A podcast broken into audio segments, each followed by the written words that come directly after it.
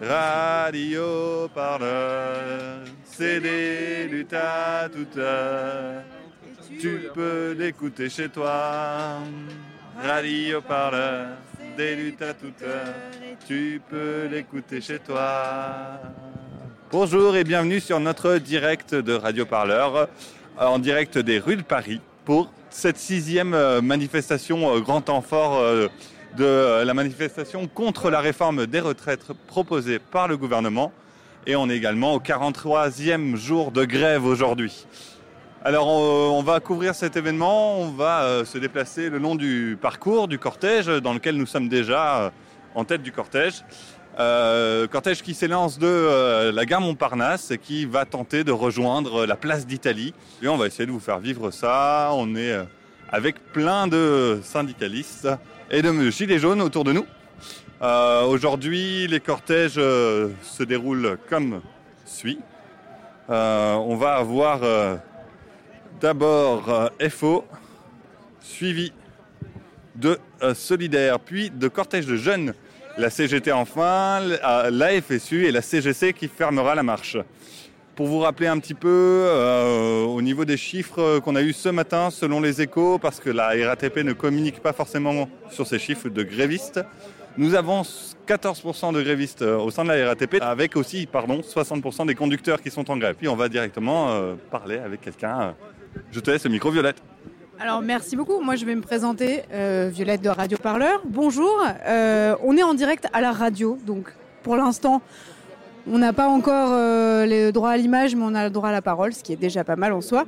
Euh, est-ce que vous pourriez vous présenter et nous dire qui vous êtes et euh, pourquoi vous arborez cette veste jaune, vraiment flashante et très repérable de loin C'est pour ça qu'on vous a vu.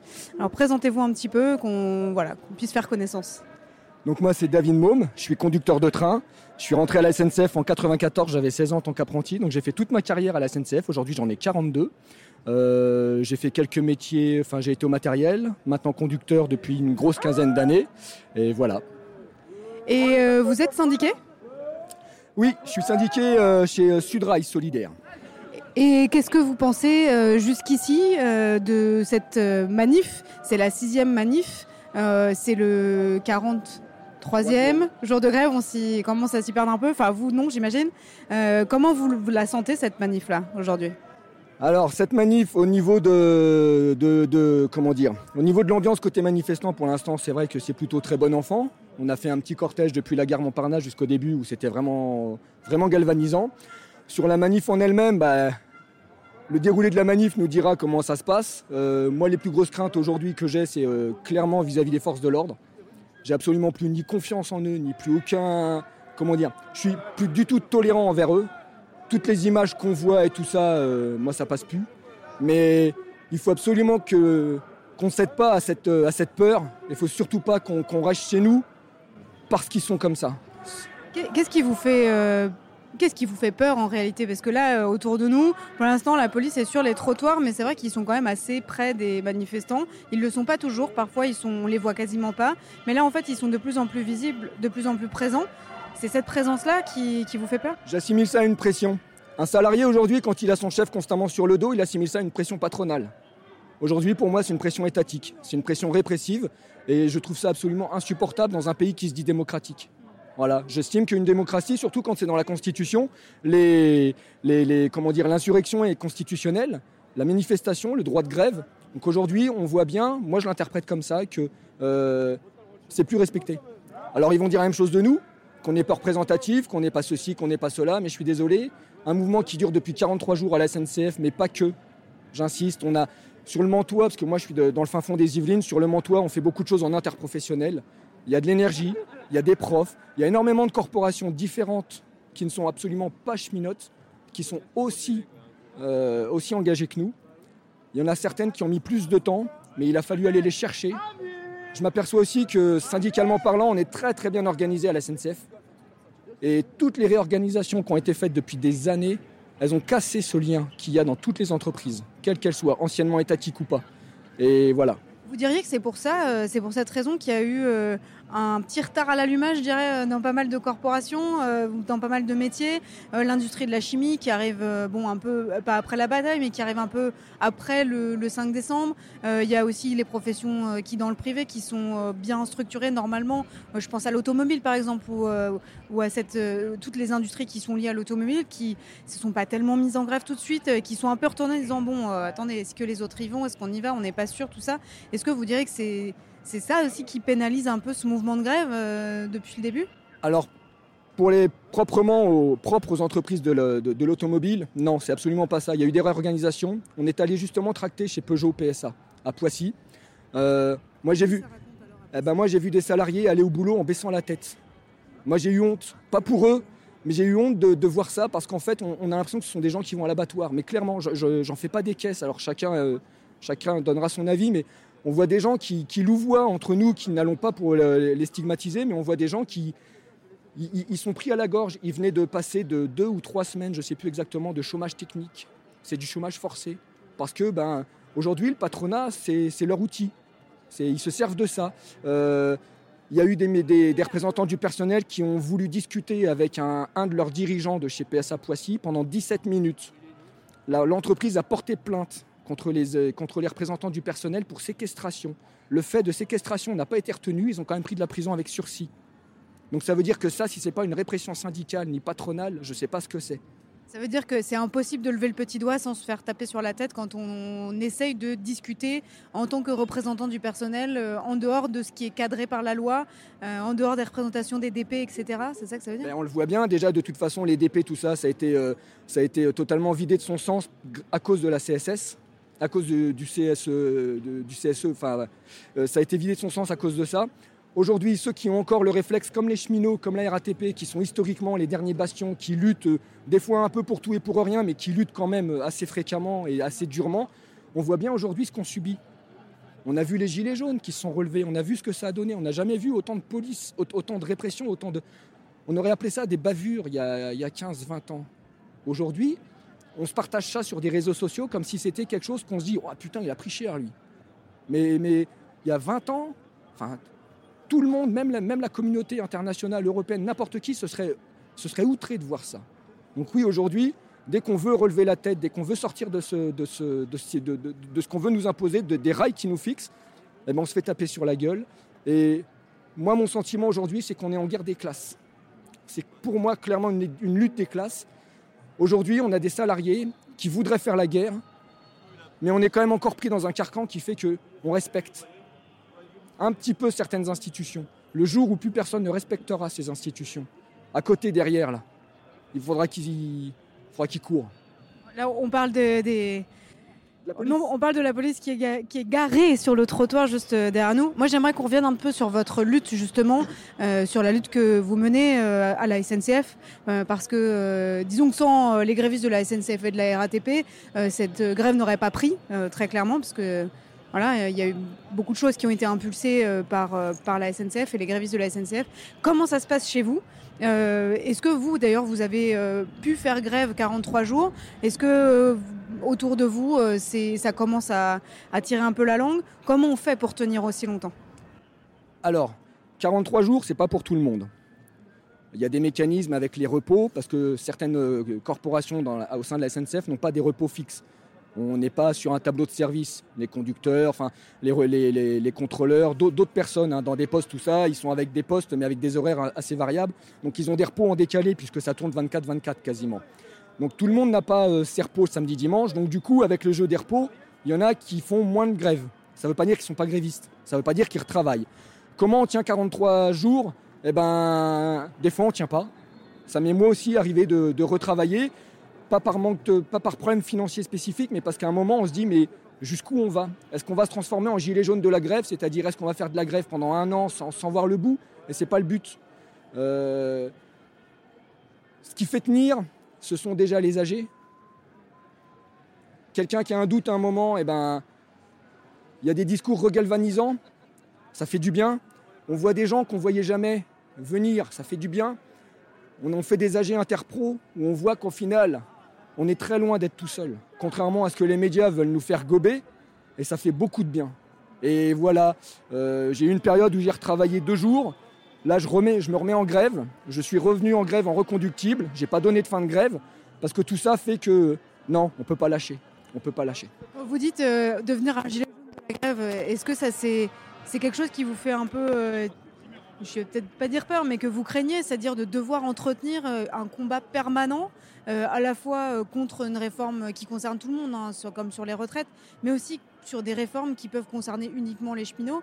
Je me souviens du moment des cheminots quand même en 2018, qui a été déjà long et, euh, et mine de rien quand même assez dur, malgré euh, la grève perlée. Est-ce que ça, ça vous, voilà, ça vous fait un peu peur de voir euh, une, un combat s'installer de manière permanente? Alors une grève, des manifestations, à partir du moment où ça devient quotidien, ça fait partie du paysage. Quelque chose qui fait partie du paysage, ça n'a plus d'impact. Ça n'a plus d'impact. On se dit, ah bah tiens, c'est encore les autres cons qui manifestent, bon bah ça va encore une journée de merde et puis on va attendre que ça passe. C'est la culture de la grève. Alors la culture de la grève, c'est c'est pas le fait de faire grève, c'est le fait de savoir faire une grève. C'est exactement ça. Il faut savoir la, la- la commencer, il faut savoir l'organiser, la préparer et savoir, malgré ce que- ce qu'on peut dire des grévistes, il faut savoir comment la finir. Personne ne doit lancer une grève sans savoir comment la finir. Aujourd'hui, eh ben, le gouvernement a l'air de vouloir nous laisser dans le flou. On est là. On est là parce qu'on ne peut pas ne pas être là. Mais oui, on ne veut pas tomber dans euh, la grève euh, à long terme et, euh, juste pour se retrouver entre potes et puis euh, boire un coup, faire euh, quêter les gens pour des caisses de grève. Parce que ça non plus, ça durera pas, cet élan, tout ça. Il y a un moment où il y a une lassitude qui se fait, c'est humain. Et ouais, je, je- c'est pas ce qu'il faut. Mais si on, en est, si on est confronté à ça, ben, on s'adaptera. Peut-être qu'il faut le dire aussi, mais la caisse de grève, ça remplace pas un salaire non plus. Alors non, ça remplace clairement pas un salaire. Il y a des endroits où ils sont pas organisés comme ça, donc on leur fait profiter des caisses de grève parce qu'ils sont avec nous sur les piquets, sur les AG, tout ça.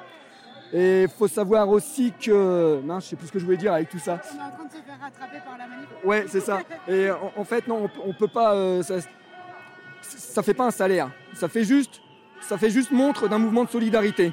C'est tout. Et je voudrais juste rectifier, si c'était possible, de l'ébruiter. Les cheminots n'ont pas un 13e mois. Ils ont une PFA, une prime de fin d'année. Ça veut dire que quelqu'un qui a trois quarts de son salaire, ou une moitié, disons, de son salaire qui est en prime, ça soi-disant, son soi-disant 13e mois, c'est sans les primes. Donc c'est pas le même montant. Et c'est très important parce que quand on dit ils peuvent durer à cause de la, du 13e mois, eh ben non, c'est faux.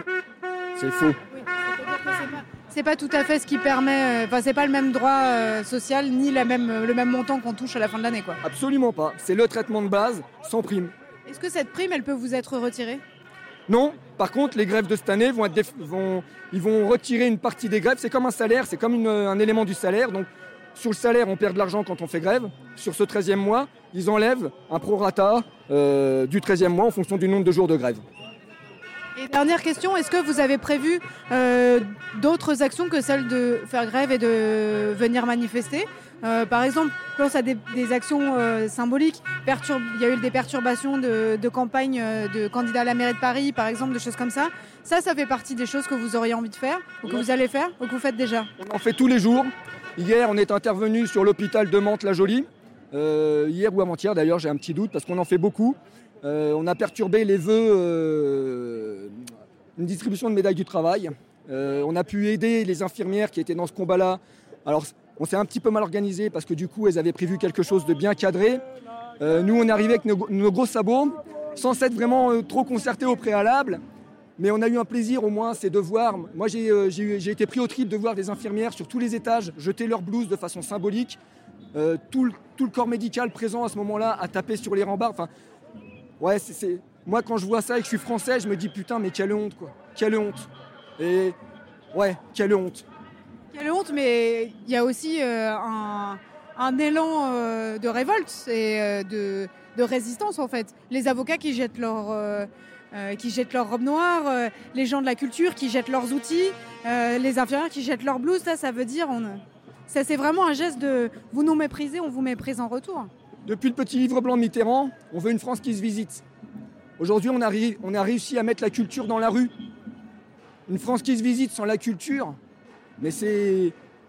Enfin, je vois pas ce qu'on va venir visiter s'il n'y a pas la culture. On va déjà essayer de visiter le parcours de manifestation. Eh ben, pas de pas de.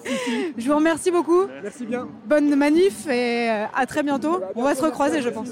Au revoir. Au revoir, merci à vous. Donc comme euh, vous l'avez entendu, les cheminots euh, participent donc beaucoup aux AG interprofessionnels.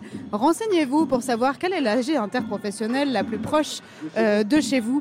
Il y en a beaucoup, hein. il y en a qui sont organisés en tout cas pour l'île de France, tout autour de Paris, à Saint-Denis, dans le nord, nord-est de Paris également. Ce sont des AG interprofessionnels dans lesquels vous rencontrerez beaucoup de cheminots, mais aussi beaucoup d'enseignants et d'enseignantes, également quelques étudiants et étudiantes qui ont euh, parfois du mal à s'organiser sur leurs euh, universités, euh, puisqu'il faut dire que les universités, désormais, à l'annonce d'un jour de mobilisation où il y a un blocus qui peut se produire, eh bien, ferment régulièrement la fac administrativement. Donc, les étudiants ne viennent tout simplement plus et euh, c'est un problème pour organiser une mobilisation directement euh, sur les facs. Voilà, donc on va remonter un petit peu ce cortège euh, sur le boulevard. Oui, pour préciser en plus sur les AG de cheminots, c'est vrai qu'elles sont rejointes par différents corps et différents types de métiers. Et c'est vrai que le cheminot qu'on a rencontré nous a raconté différentes actions qu'ils font en dehors de la grève. Euh, L'une des plus symboliques peut-être, euh, c'était que lorsque euh, l'AG de Gare de Lyon était parti perturber en tout cas une matinée au siège social de BlackRock. Manifestation qui avait un peu défrayé la chronique. BlackRock, qui on le rappelle, est un fonds de pension qui gère 600 milliards de dollars d'actifs et qui est suspecté par la plupart des manifestants de faire en sorte que, que ce soit que l'argent puisse revenir dans leur caisse, alors qu'on continue de s'avancer dans, le boulevard de, Montparnasse et qu'on va essayer d'interviewer, si c'est possible, des personnes de la Ligue des droits de l'homme. On va leur demander comment euh, ils et elles euh, sentent euh, cette manifestation, s'ils veulent bien dire deux mots, ils sont peut-être un peu pressés, on va voir. Il faut dire que sur cette mobilisation et sur le parcours de cette manif, on a déjà pu voir des barrières anti-émeutes qui sont, qui sont dressées. Euh, du coup, est-ce que vous voulez bien vous approcher de moi Bonjour. Radio Parleur euh, en direct à la radio. Euh, je précise quand même. Euh, Est-ce que vous pourriez tout simplement commencer par vous présenter, me donner votre prénom et puis l'organisation pour laquelle vous travaillez? Oui, alors en fait, je m'appelle Lionel. alors on est, on fait partie de la Ligue des droits de l'homme comme bénévole. Et, et là, en fait, on participe à une équipe d'observation de l'Observatoire parisien des libertés publiques. Valérie, pareil, Ligue des droits de l'homme, et euh, là pour observer la manifestation pour l'Observatoire parisien. Et comment, est-ce que je peux vous demander comment vous sentez cette euh, manifestation? Je disais que on a vu quelques barrières anti-émeutes déjà dressées le long du parcours et euh, des forces de police qui sont déjà sur les trottoirs, donc assez, assez près en fait euh, déjà euh, des manifestants. Est-ce que vous avez pu observer ça? Est-ce que c'est voilà Qu'est-ce que, qu'est-ce que vous en pensez tout simplement? Alors on commente pas, enfin on a pour, euh, pour règle de pas commenter euh, les, manifestations euh, en cours. Euh, en fait, le travail d'observation qu'on fait alimente des rapports collectifs qui, qui sont ensuite voilà qui, qui oui oui enfin oui enfin en tout cas qui, qui alimente un rapport d'ensemble qui est pas forcément sur une manifestation voilà et il y a un travail collectif qui est fait pour décider ou non de publier les éléments qui sont qui sont observés. Est-ce que vous pouvez juste nous dire un peu comment vous travaillez sur des manifs comme ça, où euh, les parcours sont déclarés, etc. Comment ça se passe concrètement d'observer une manifestation comme celle-là? Alors en fait, on est euh, une équipe de trois au minimum. C'est euh, après on peut être plusieurs équipes de trois, mais on n'observe pas quand on n'est pas au moins trois, ne serait-ce que pour la sécurité des observateurs. Euh, on est euh, en fait on travaille donc en groupe. Euh, Il y en a une personne qui prend des notes euh, au dictaphone, une personne qui filme et l'autre qui euh, observe la situation générale pour voir comment évolue la situation. Et ensuite on regroupe notre travail en commun pour pouvoir euh, rédiger un rapport. Voilà. Donc, vous avez euh, à la fois prise de notes, prise d'images, euh, ce qui vous permet d'être assez exhaustif quand même. Est-ce que vous faites des petites interviews de manifestants? Est-ce que vous discutez un peu avec les gens pour voir comment ils sentent les choses? Ou c'est vraiment de l'observation factuelle? Alors c'est de l'observation factuelle parce que justement ce devoir de neutralité pour que les travaux de l'observatoire soient pris au sérieux, euh, c'est pas euh, voilà, c'est ce que nous en retrait on peut observer du travail des forces de l'ordre par rapport euh, à la manifestation en cours et donc euh, pas pas être influencé autrement que par notre propre regard évidemment de citoyens, mais aussi en essayant de garder la plus grande neutralité possible. Et comment fait-on pour comprendre euh, une tactique de maintien de l'ordre? Parce que c'est pas forcément très clair. Quand on est euh, boots on the ground, c'est-à-dire quand on est au même niveau que tout le monde, de savoir en fait ce que veulent faire les, forces de police. Euh, est-ce que vous, vous, êtes un peu renseigné sur les tactiques de maintien de l'ordre justement? Qu'est-ce qui se pratique, se pratique pas? Concrètement et à quel moment vous sentez que c'est une vraie tactique qui est en train de se mettre en place, de dispersion par exemple, ou, un truc un peu, euh, brouillon. Euh, vous avez étudié ça un petit peu avant de devenir observateur? Alors bah, l'observation est toujours euh, relative à, l'équipe qui se positionne à un endroit de toute façon, donc on ne peut pas avoir de vision d'ensemble à tout moment de la manifestation. Mais il y a des formations qui sont dispensées aux observatrices et aux observateurs sur différents aspects effectivement de, de, l'intervention des forces de l'ordre. Alors comment fait-on pour devenir observateur des droits de l'homme? Faut-il un diplôme particulier? Non, il ne faut pas de diplôme particulier. En fait, euh, l'Observatoire des pratiques parisiennes a été fondé par euh, le syndicat des avocats de France et la Ligue des droits de l'homme. Donc, euh, on demande d'être adhérent à, à la Ligue des droits de l'homme. D'abord, c'est une sécurité aussi pour l'observateur. Et puis en plus, on signe une charte de neutralité. Et euh, c'est la Ligue des droits de l'homme qui nous prête le matériel de protection dont on pourrait avoir besoin. Donc euh, c'est voilà, c'est quelque chose de très officiel. Euh, et puis. Ah non, on est complètement bénévole, à la fois à la Ligue des droits de l'homme et en tant qu'observateur. Volontaire. Volontaire, voilà. Donc en fait, il suffit de venir et de dire je voudrais être volontaire et d'adhérer. Et d'adhérer à la Ligue des droits de l'homme, de suivre la formation et de respecter euh, la charte d'observateur euh, et qu'on signe tous. Voilà. Écoutez, je vous remercie, je vous laisse travailler. J'avais peut-être une Ah, t'as une question, Alors, euh, on a vu qu'il y a eu des, des problèmes et de la part de policiers sur des observateurs. Est-ce que vous pouvez nous en dire plus? Est-ce que vous, vous ressentez de la crainte en venant en manifestation, malgré la formation que vous avez pu avoir, d'être visé, de ne pas être considéré comme des observateurs à part finalement de la manifestation? Euh, oui, enfin, non, on peut pas s'exprimer sur, euh, sur euh, nous, je pense, mais effectivement, il y a des procédures qui ont été intentées contre des, des, personnes qui réalisent des observations dans le cas des observatoires, des pratiques policières ou d'autres observatoires ont d'autres d'autres noms. Et, et, ça, on peut effectivement, on peut, on peut en dire ce quelle, est, quelle est la position des, des observatoires et de la Ligue des droits de l'homme. Euh, c'est qu'en général, euh, c'est des procédures qui sont abusives et qui, euh, qui ont pour but justement de, de, de, prévenir la possibilité de réaliser ce travail qui pourtant est reconnu en droit international et, et, un droit de, des citoyens d'organiser l'observation du respect de la liberté d'expression, la liberté de réunion et la liberté de manifestation elle est résultante. Observer, c'est aussi euh, promouvoir les bonnes pratiques. Voilà. C'est ce que disaient certains observateurs à Toulouse, c'était qu'effectivement, euh, ils étaient là pour observer les bonnes et les mauvaises pratiques, et donc euh, leur travail était essentiel à ces, à ces deux niveaux-là. Quoi. Voilà. C'est une sorte de transparence dans la démocratie, du fonctionnement des institutions qui, qui est nécessaire pour la bonne marche des institutions publiques. Bah, écoutez, on vous laisse marcher. Marchez bien alors. C'est la démocratie. Merci. Bon après-midi. Alors, peut-être peut-on faire un point chiffre du jour euh, sur cette journée de mobilisation qui est la sixième journée de mobilisation euh, nationale, mais pas la sixième journée de mobilisation du mouvement euh, contre la réforme des retraites, puisque euh, ce mouvement a commencé le 5 décembre, il est déjà à son 43e jour de grève dans plusieurs secteurs, notamment euh, chez les cheminots et chez les enseignants.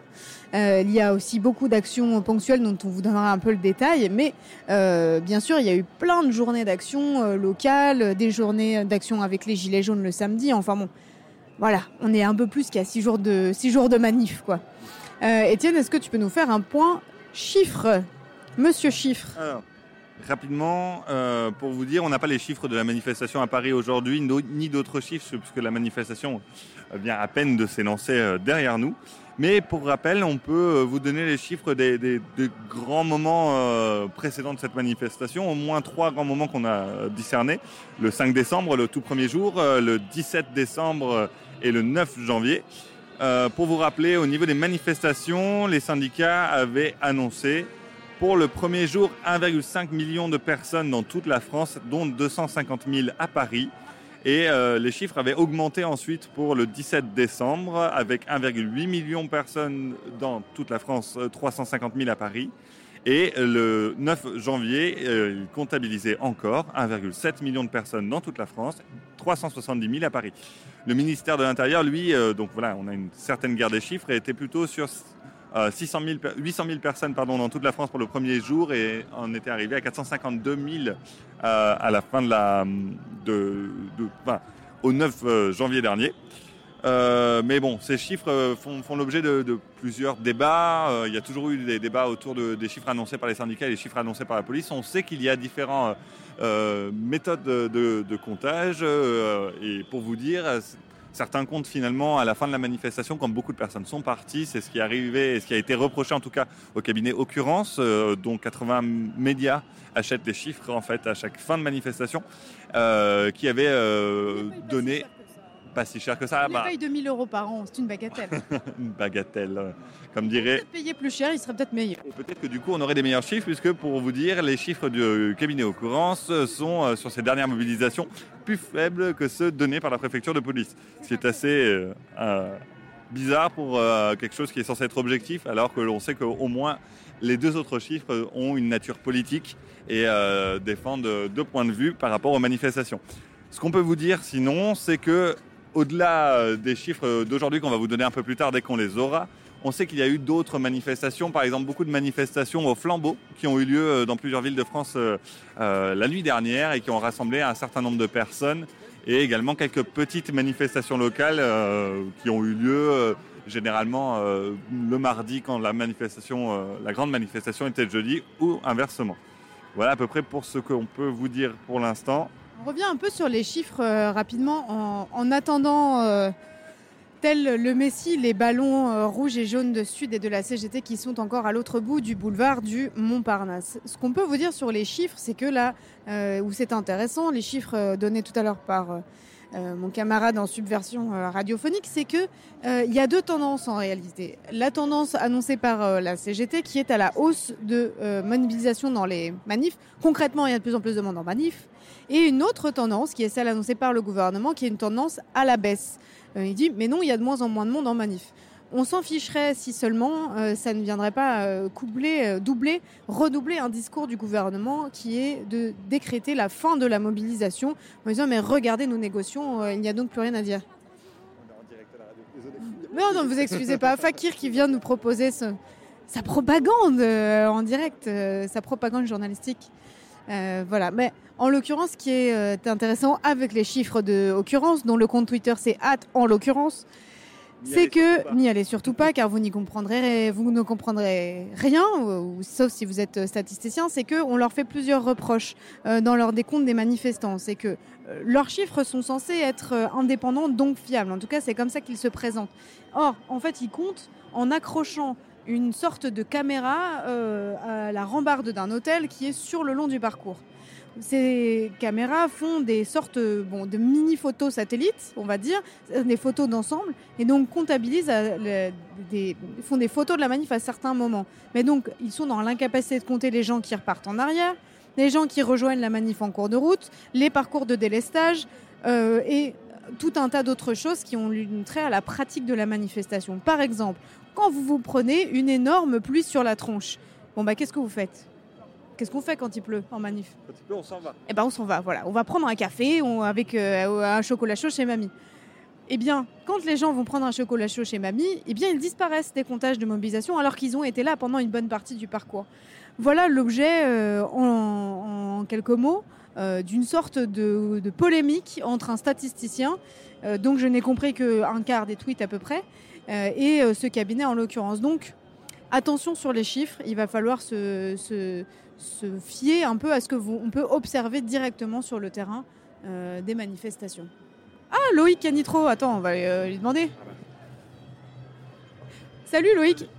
Bonjour. Bonjour à toi. Loïc Canitro, nous sommes en direct sur Radio Parleur. Est-ce que tu veux bien juste nous dire deux, trois mots Ou tu es très pressé? Non, avec plaisir. Euh, Bonjour à tous. comment vas-tu?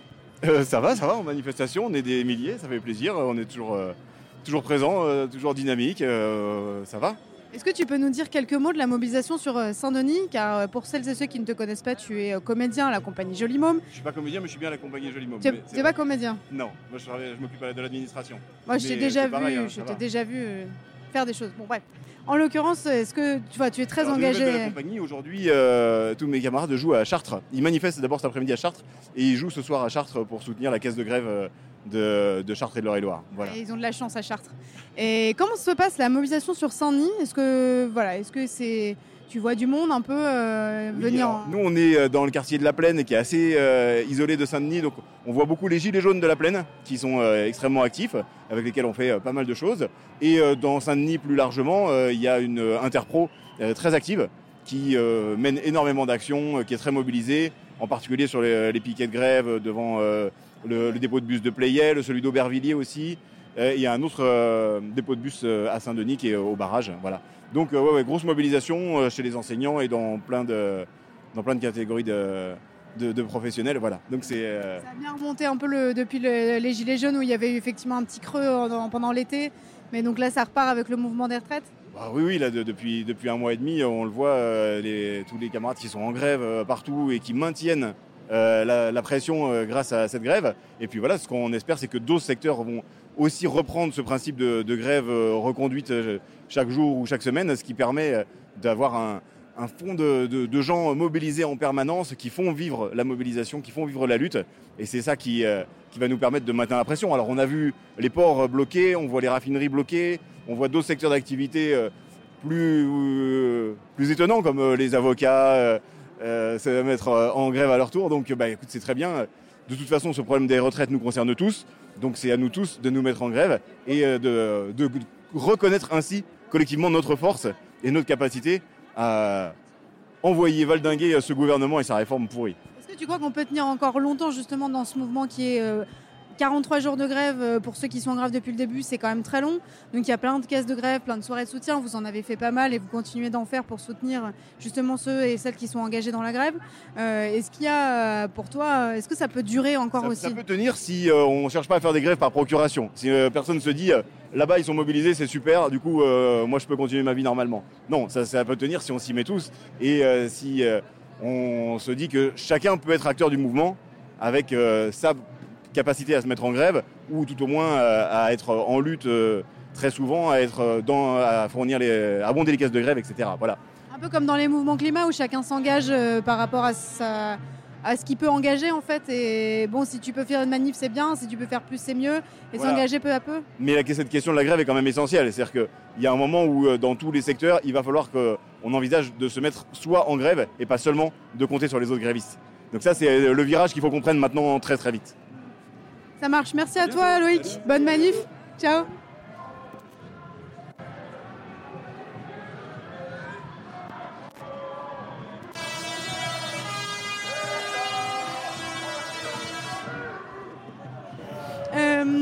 remontons donc un peu ce cortège qui est un peu euh, étrange. En fait, euh, la police manifeste avec nous.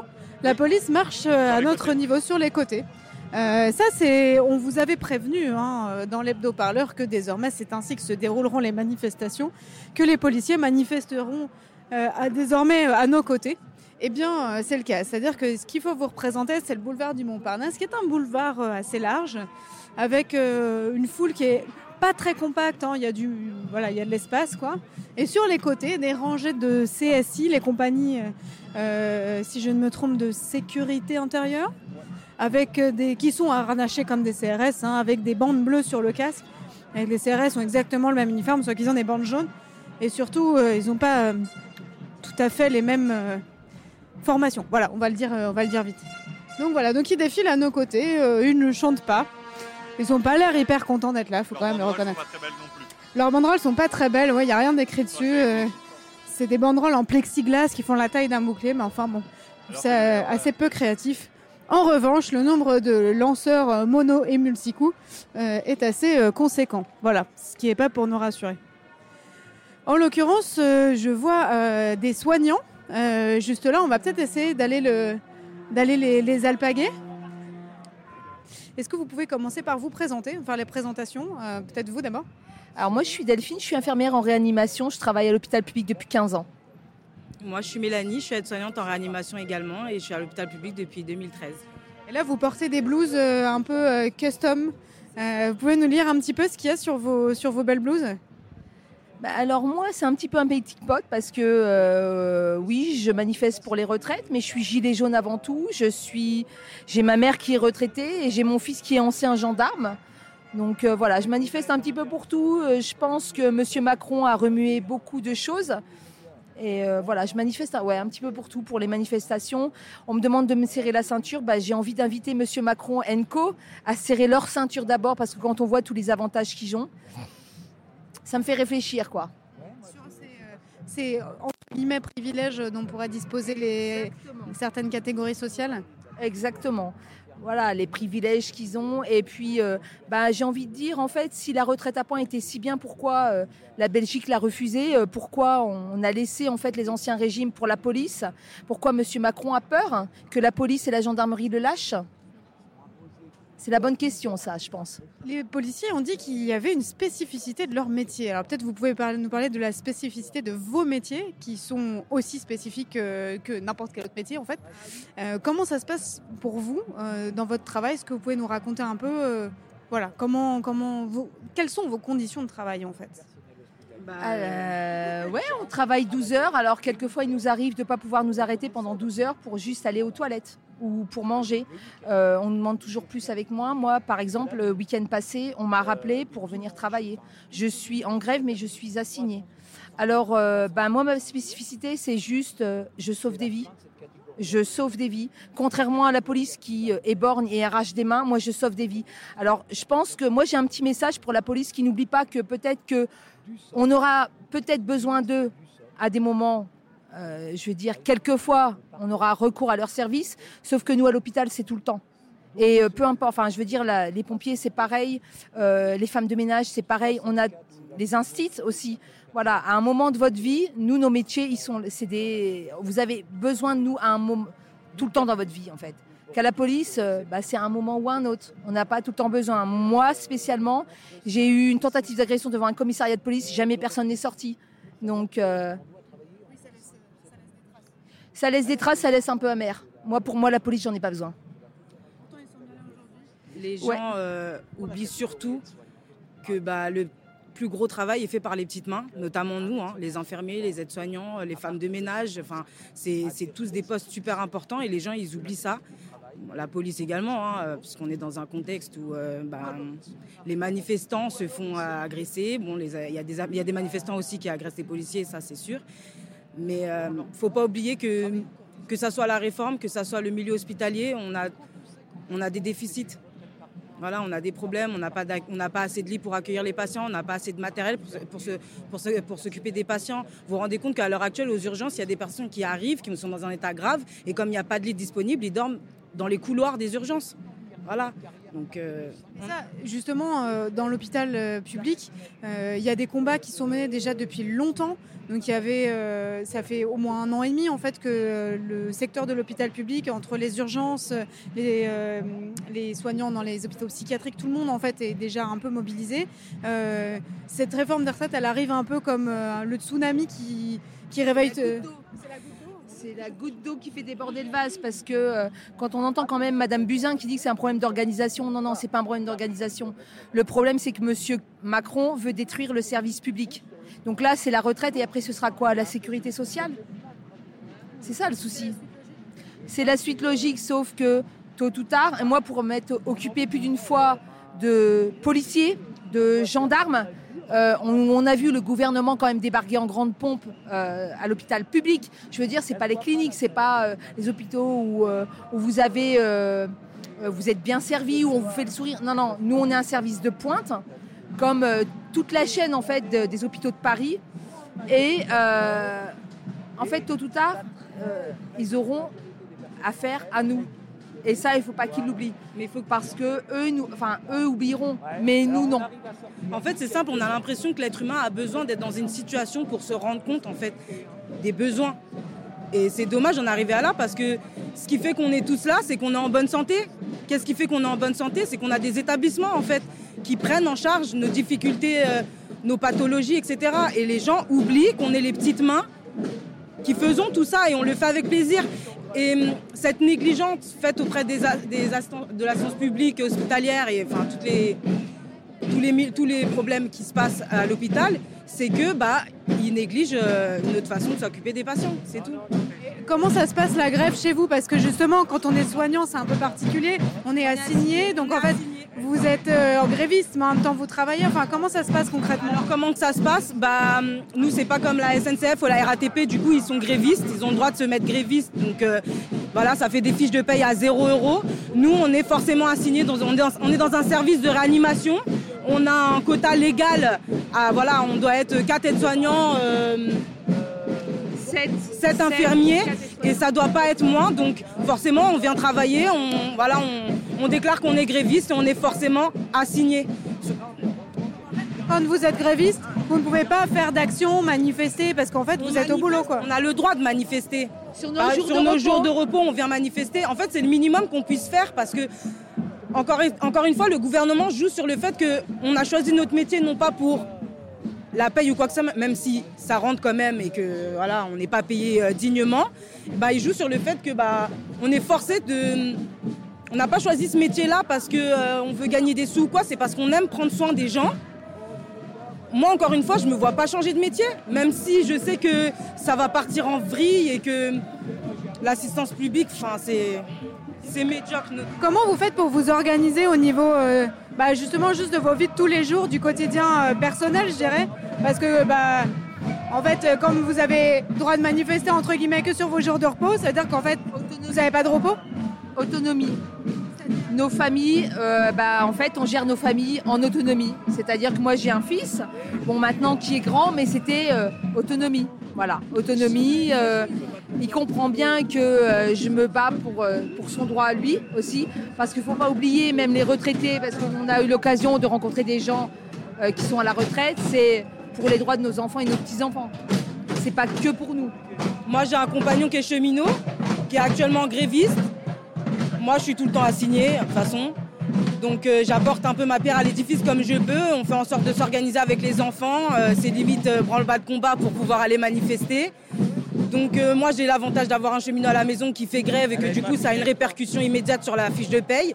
Et moi, bah, je viens manifester pour euh, faire valoir mes, mes droits. Et voilà, j'ai... on fait ce qu'on peut en fait. On est fatigué, on est fatigué, mais on vient quand même. Fait combien de jours de grève jusque-là Je sais, franchement, j'ai la dernière fois, j'ai ouais non, j'ai essayé de regrouper mes assignations. Je crois que j'en ai encore égaré quelques-unes, mais euh, tous les jours que je viens travailler, je suis gréviste. Quoi qu'il en soit, j'attends l'administrateur de garde pour commencer mon poste. Moi, le maximum qu'on puisse faire, c'est, et je le répète pour les personnes qui sont à l'assistance publique hospitalière, c'est de ne pas prendre son poste, de ne pas prendre ses transmissions tant qu'on n'a pas l'assignation. Tant qu'on n'est pas assigné, on n'est pas censé travailler. Voilà. Et il y a beaucoup de personnes à l'assistance publique qui ne fonctionnent pas comme ça et malheureusement, bah, ça n'a pas autant d'impact qu'on le voudrait sur l'administration et ils devraient faire comme ça. Moi, petite main que je suis, hein, je suis aide-soignante en réanimation, quand j'arrive, ils savent que je suis gréviste ou je me mets gréviste parce qu'on a l'occasion de se mettre gréviste le jour même. J'attends ma signation avant de me mettre en tenue. Je suis désolée pour les collègues qui ont bossé de nuit, etc. parce qu'on doit prendre les transmissions. Mais c'est comme ça, si on ne le fait pas, qu'est-ce que ça va devenir si on le fait pas? C'est, la chose qu'on puisse faire dans le milieu hospitalier. C'est... Pour vous, ça peut aller. euh, Est-ce que vous, vous pensez pouvoir tenir encore euh, longtemps? Et si oui, euh, parce que là, quand même, l'hôpital est en lutte depuis déjà un bon moment, euh, est-ce que vous pensez que ça peut, ça peut tenir comme ça encore longtemps? Jusqu'au retrait de la réforme, moi je serai gréviste tous les jours. Voilà, je ferai mon maximum, c'est le peu Et que je puisse faire. toi, et franchement, euh, c'est depuis un moment que je m'informe sur l'actualité et je me rends compte que c'est super important. Voilà, mon fils il a 4 ans, j'essaie de lui expliquer parce qu'il me dit maman pourquoi t'étais pas là, tu travailles pas, pourquoi t'es pas là? Bah je suis partie manifester, voilà. Et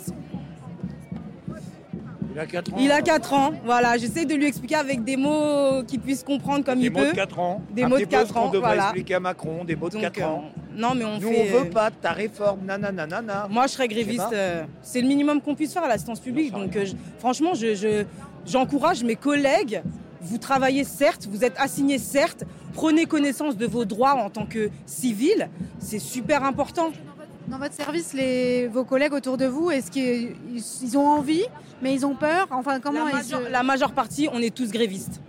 Infirmiers, aides-soignants, on est tous grévistes. Après, je pense qu'il y a beaucoup de services où ils sont mal informés et où bah, il y en a qui ne s'informent pas. Ils ne se rendent pas compte, en fait, je pense, de l'impact que ça va avoir sur le futur. Quoi. Peut-être qu'ils se disent que eux, leur action n'aura pas vraiment de différence. Ce que je répète à mes collègues, c'est qu'on est les prochains sur la liste. hein. Là, bon, il y a eu les gilets jaunes. Là, il y a la réforme. Ça sera nous après, puisque Macron veut dissoudre l'hôpital public. Et donc, ce que j'essaye de faire comprendre aux gens, c'est que s'il n'y a plus d'assistance publique, c'est la carte bleue qui va payer vos soins. C'est la carte bleue, vous n'avez pas d'argent, vous ne serez pas hospitalisé. Une chambre en réanimation, ça coûte combien? 2800 euros, quelque chose comme ça? Ouais, ça coûte à peu Une près, chambre, ouais, à un jour. 3000 euros brut. un jour, sans compter tous les soins importés à la personne qui est alitée. C'est-à-dire tout ce qui est ca- scanner, prise de sang, perfusion, tout ça c'est codé. hein. Tout ça c'est de l'argent. hein. Et les gens ils se rendent pas compte en fait. Et ils ont tellement l'habitude, ils ont l'impression, je sais pas s'ils ont l'impression que ce soit la gratuité ou quoi, ce n'est pas gratuit. Et le jour où il y aura plus ça, Ça s'appelle s'appelle la des- ça solidarité. s'appelle des- Et moi, j'ai envie que ça reste tel que c'est. Comme disait mon collègue, à la rigueur, euh, euh, améliorer le système qu'on a actuellement. Mais on ne veut pas de la réforme. On veut pas de la réforme. Moi, j'ai pas envie de me dire que je suis aide-soignante. J'adore les patients, j'adore m'en occuper. J'ai pas envie de me dire qu'à 67 ans, je serai encore à- en réanimation. Ah, surtout qu'à 60 ans, tu peux rentrer en EHPAD, hein, ma chérie. hein. Ouais, non, c'est En EHPAD, inadmissible. hein. Rester à l'hôpital en fait. finalement. Non, mais l'EHPAD, mais- c'est pareil. Hein. L'EHPAD, c'est pareil. On- Je ne sais pas si vous avez des personnes qui sont en EHPAD, mais moi, pour avoir travaillé dedans, c'est pas possible. Ah, c'est qu'une couverture, c'est-à-dire c'est que tout ce que vous voyez Mais c'est la de l'extérieur, ça n'a rien à voir avec ce qui se passe à l'intérieur. Ils ont une baisse aussi de matériel. S'occuper des personnes âgées, c'est pas facile. Il y a eu des luttes aussi dans certains EHPAD, notamment Ouais, euh, Anne-Sophie Pelletier, on a, on a beaucoup parlé, elle a même un livre là-dessus. On a fait ce métier parce qu'on l'aime. Sauf que je pense que Bah, tout, tout le monde a une limite. Voilà, tout le Macron monde a et son limite. gouvernement est en train de nous, enfin, nous dégoûter de notre métier. C'est quand même incroyable. hein. C'est quand même incroyable hein, quand on fait un métier. Est-ce qu'il y arrive? Bah, on est en train de lutter. On est en train de lutter parce que si on est là aujourd'hui, c'est parce que bien, bien évidemment, on est en train de lutter contre, contre ces réformes euh, qui nous paraissent mais complètement en dehors de la réalité. Mais complètement en dehors de la réalité. Et, mais malgré tout, si sa réforme passe, parce qu'à un moment donné, euh, de, de jouer sur euh, euh, la grève, c'est-à-dire de faire le pourrissement de la grève, de croire qu'on pourrait tenir je ne sais pas, 365 jours en grève, c'est-à-dire un an sans être payé, mais c'est impossible. C'est impossible. Personne ne peut tenir comme ça. Et, et- et on a l'impression que c'est ça. On a, malgré tout, alors une mobilisation qui ne qui mollit pas, qui ne mollit pas, soutenue par la population.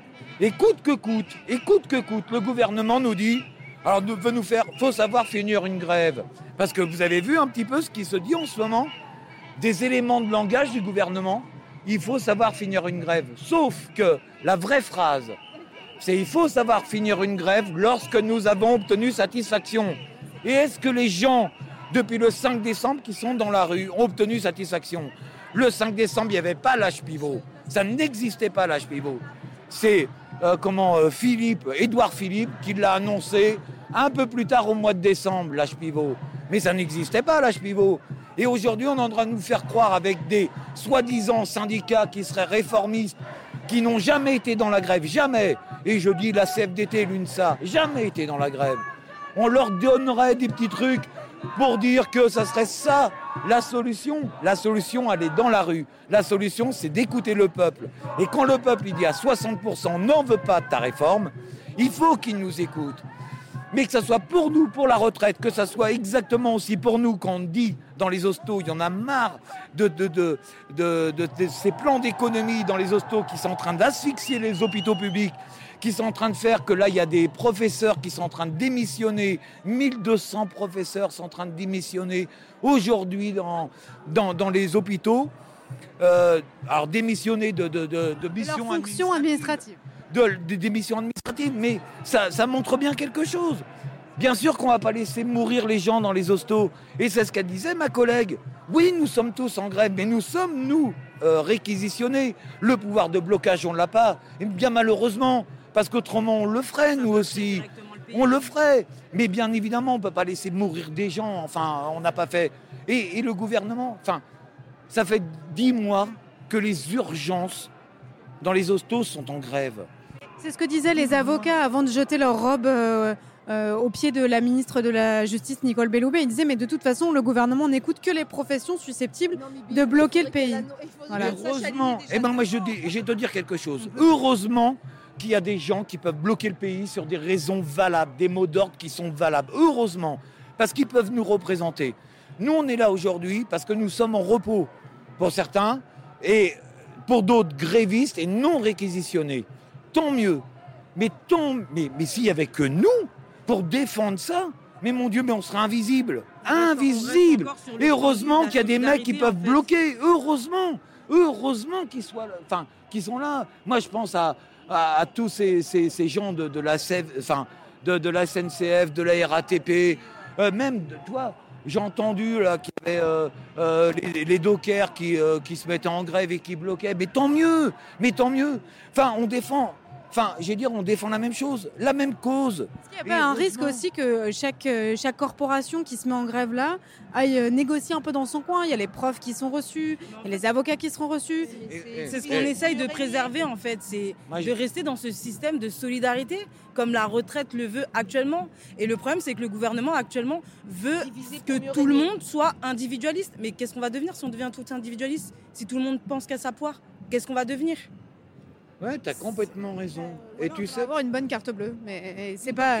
Mais qui a une bonne carte Ah non, bleue non, ici black card, s'il vous plaît. À part euh, les, les grandes entreprises, enfin je sais pas pour vous, mais la plupart des Français, vois on, on vois, arrive à la, au milieu du mois à découvert. On est tous en galère. et tu vois, disent les gilets jaunes depuis 2018 aussi. Mais en fait, Exactement. on, on a, c'est pas un problème de compréhension, c'est qu'ils ont pas envie d'entendre. Simplement, c'est clair et c'est net. Et malheureusement, on est arrivé on obligé d'en arriver à là. Et encore, je, enfin, c'est voilà, c'est faire les sourds d'oreilles. Moi, je, je pense qu'on a été assez clair. Ça a été dit de façon euh, différente pour que tout un chacun puisse comprendre. hein. On en parle même à nos enfants de 4 ans. J'ai une collègue qui a expliqué à son fils de 7 ans qui a tout à fait compris. C'est juste qu'ils ont envie de faire la sourde oreille. Et moi, j'ai envie de revenir sur, euh, sur la pénibilité euh, dont il parle euh, par rapport à la retraite. Et l'insalu- l'insalubrité qui vient de sauter à la Ils n'ont aucune notion de ce que peut être euh, la, pénibilité, à l'hôpital. C'est-à-dire que euh, tant qu'on n'y est pas, on ne sait pas. Tant qu'on n'est pas patient dans un hôpital public et qu'on voit la manière dont les soignants euh, ne s'en sortent pas et finissent la journée avec euh, des maux de dos, des, des- moi ça m'est arrivé de finir la journée avec euh, les, les- les mollets complètement enflés. Ils ne savent pas ce que c'est la pénibilité à l'hôpital. Mélanie, J'ai été hospitalisée il n'y a pas longtemps parce que j'ai eu une césarienne, j'ai accouché de ma fille. Et je peux vous assurer que même moi, en tant que soignante, j'étais euh, complètement effrayée de me faire hospitaliser juste pour ma prise en charge. Parce que mes, mes collègues sont tellement débordés, ont tellement, ils diminuent les effectifs, mais ils ferment pas de lit. Ils sont tellement débordés par la prise en charge des patients que bah moi je, Ouais, t'as je peur. sonne pas forcément ou euh, c'est ça qui fait que vous êtes là en fait. C'est parce qu'on a une bonne sécu, on, on a- des mutuelles pour lesquelles on cotise, euh, on a des médecins. on a- c'est- c'est- C'est nous qui menons la barque en fait. Et ils savent, ils, ils ont qu'une notion. On le paye en fait déjà, parce qu'on le paye sur nos salaires, C'est ça, fiches de paye. c'est ça. Qu'est-ce que vous pensez du fait que, bah, je reviens sur Nicole Belloubet, mais elle a proposé aux avocats, pour qu'ils puissent conserver leur caisse autonome, euh, de baisser, parce que ça va augmenter les cotisations euh, sur les retraites, elle a proposé de baisser toutes les autres cotisations, mais c'est-à-dire tous les autres droits sociaux qui sont Qui en leur C'est encore une fois pour acheter euh, un corps de métier. Mais moi, j'ai envie de dire que c'est juste la carotte hein, qu'on veut faire goûter. Et puis, dans quelques années, bah, tout le monde va y passer. hein. Pareil, le, le, euh, le, le retrait pour, euh, en ce qui concerne les forces de l'ordre, ils vont y passer aussi. hein. C'est juste que là, ils ont besoin d'eux. Voilà, on a besoin des forces de l'ordre pour maintenir euh, l'ordre pendant les manifestations. Donc, du coup, bah, les gars, vous avez envie de, de bosser encore? Vous n'avez pas trop envie de bosser, vous, êtes, vous commencez à. Parce que pendant un moment, les forces de l'ordre, elles commençaient déjà à s'essouffler. hein. Il y en avait qui en avaient marre. par rapport aux heures supplémentaires. Voilà. Par rapport Donc, qu'est-ce qu'ils ont fait pour les maintenir? Bah, ils leur ont tendu la carotte, ils ont fait goûter. Moi, le seul voilà. truc que je Et dans quelques, et dans quelques années, Mel. ils vont y passer aussi. On sera tous dans le même pétrin. Méla- Il y a un, il y a un Donc, truc, qui est- être qui est- encore pire, il y a en un fait. truc qui est important à dire, je pense.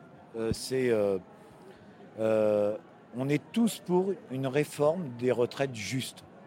Parce que qui pourrait être contre quelque chose qui peut être juste? Maintenant, mettons juste le mot sur juste. Et ben donc, on remet tout à plat. Il, a- il- il enlève sa réforme. Tout le monde se met autour d'une table. Dans le système actuel, comment on rend le système actuel plus juste Forcément, il peut être forcément amélioré. Mais est-ce qu'il peut être amélioré lorsqu'on entend qu'aujourd'hui, aujourd'hui, hein, dans certains médias, on nous dit, que les, clubs de foot de première division, les élites de clubs de foot, gagneraient des millions d'euros par la réforme des retraites. Pourquoi? Parce que dès 10 000 euros, on ne cotise plus. Qu'est-ce qui est juste dans tout ça? Est-ce que c'est juste de ne plus faire payer ceux qui gagnaient énormément d'argent? Vous avez entendu ça à la radio ou lu ça dans un article? Parce que ça m'intéresse euh, de Ah, savoir où tout fait, ça sort.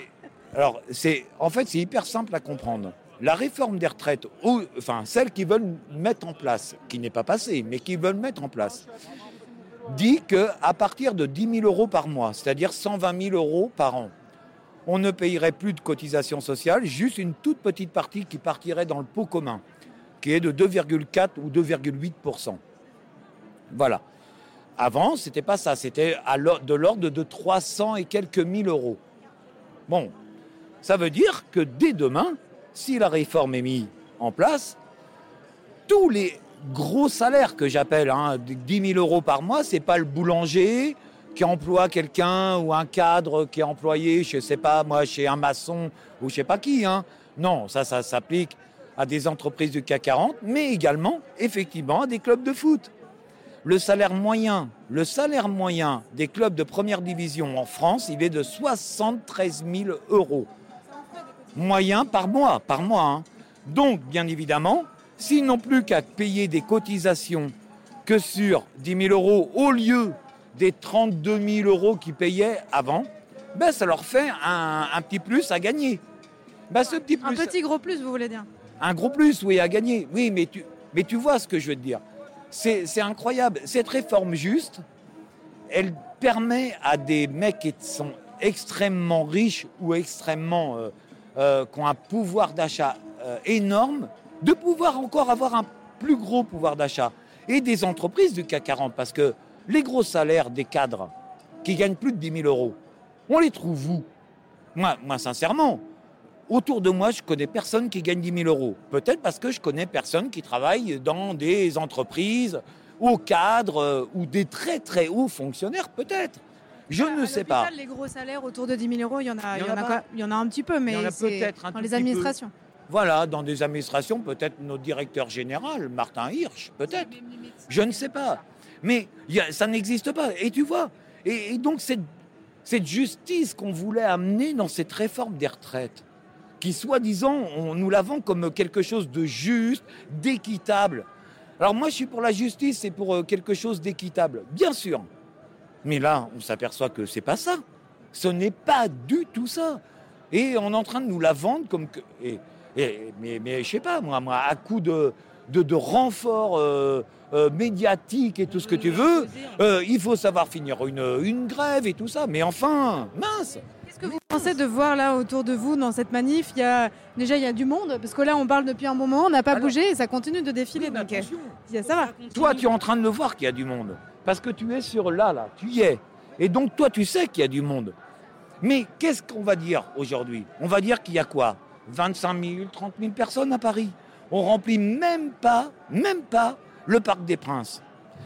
Euh, la dernière manif que, euh, que j'ai fait, bon, c'était samedi dernier, mais celle d'avant, euh, écoute, franchement, j'ai vu le nombre de manifestants qu'il y avait. On nous annonce 47 000 personnes.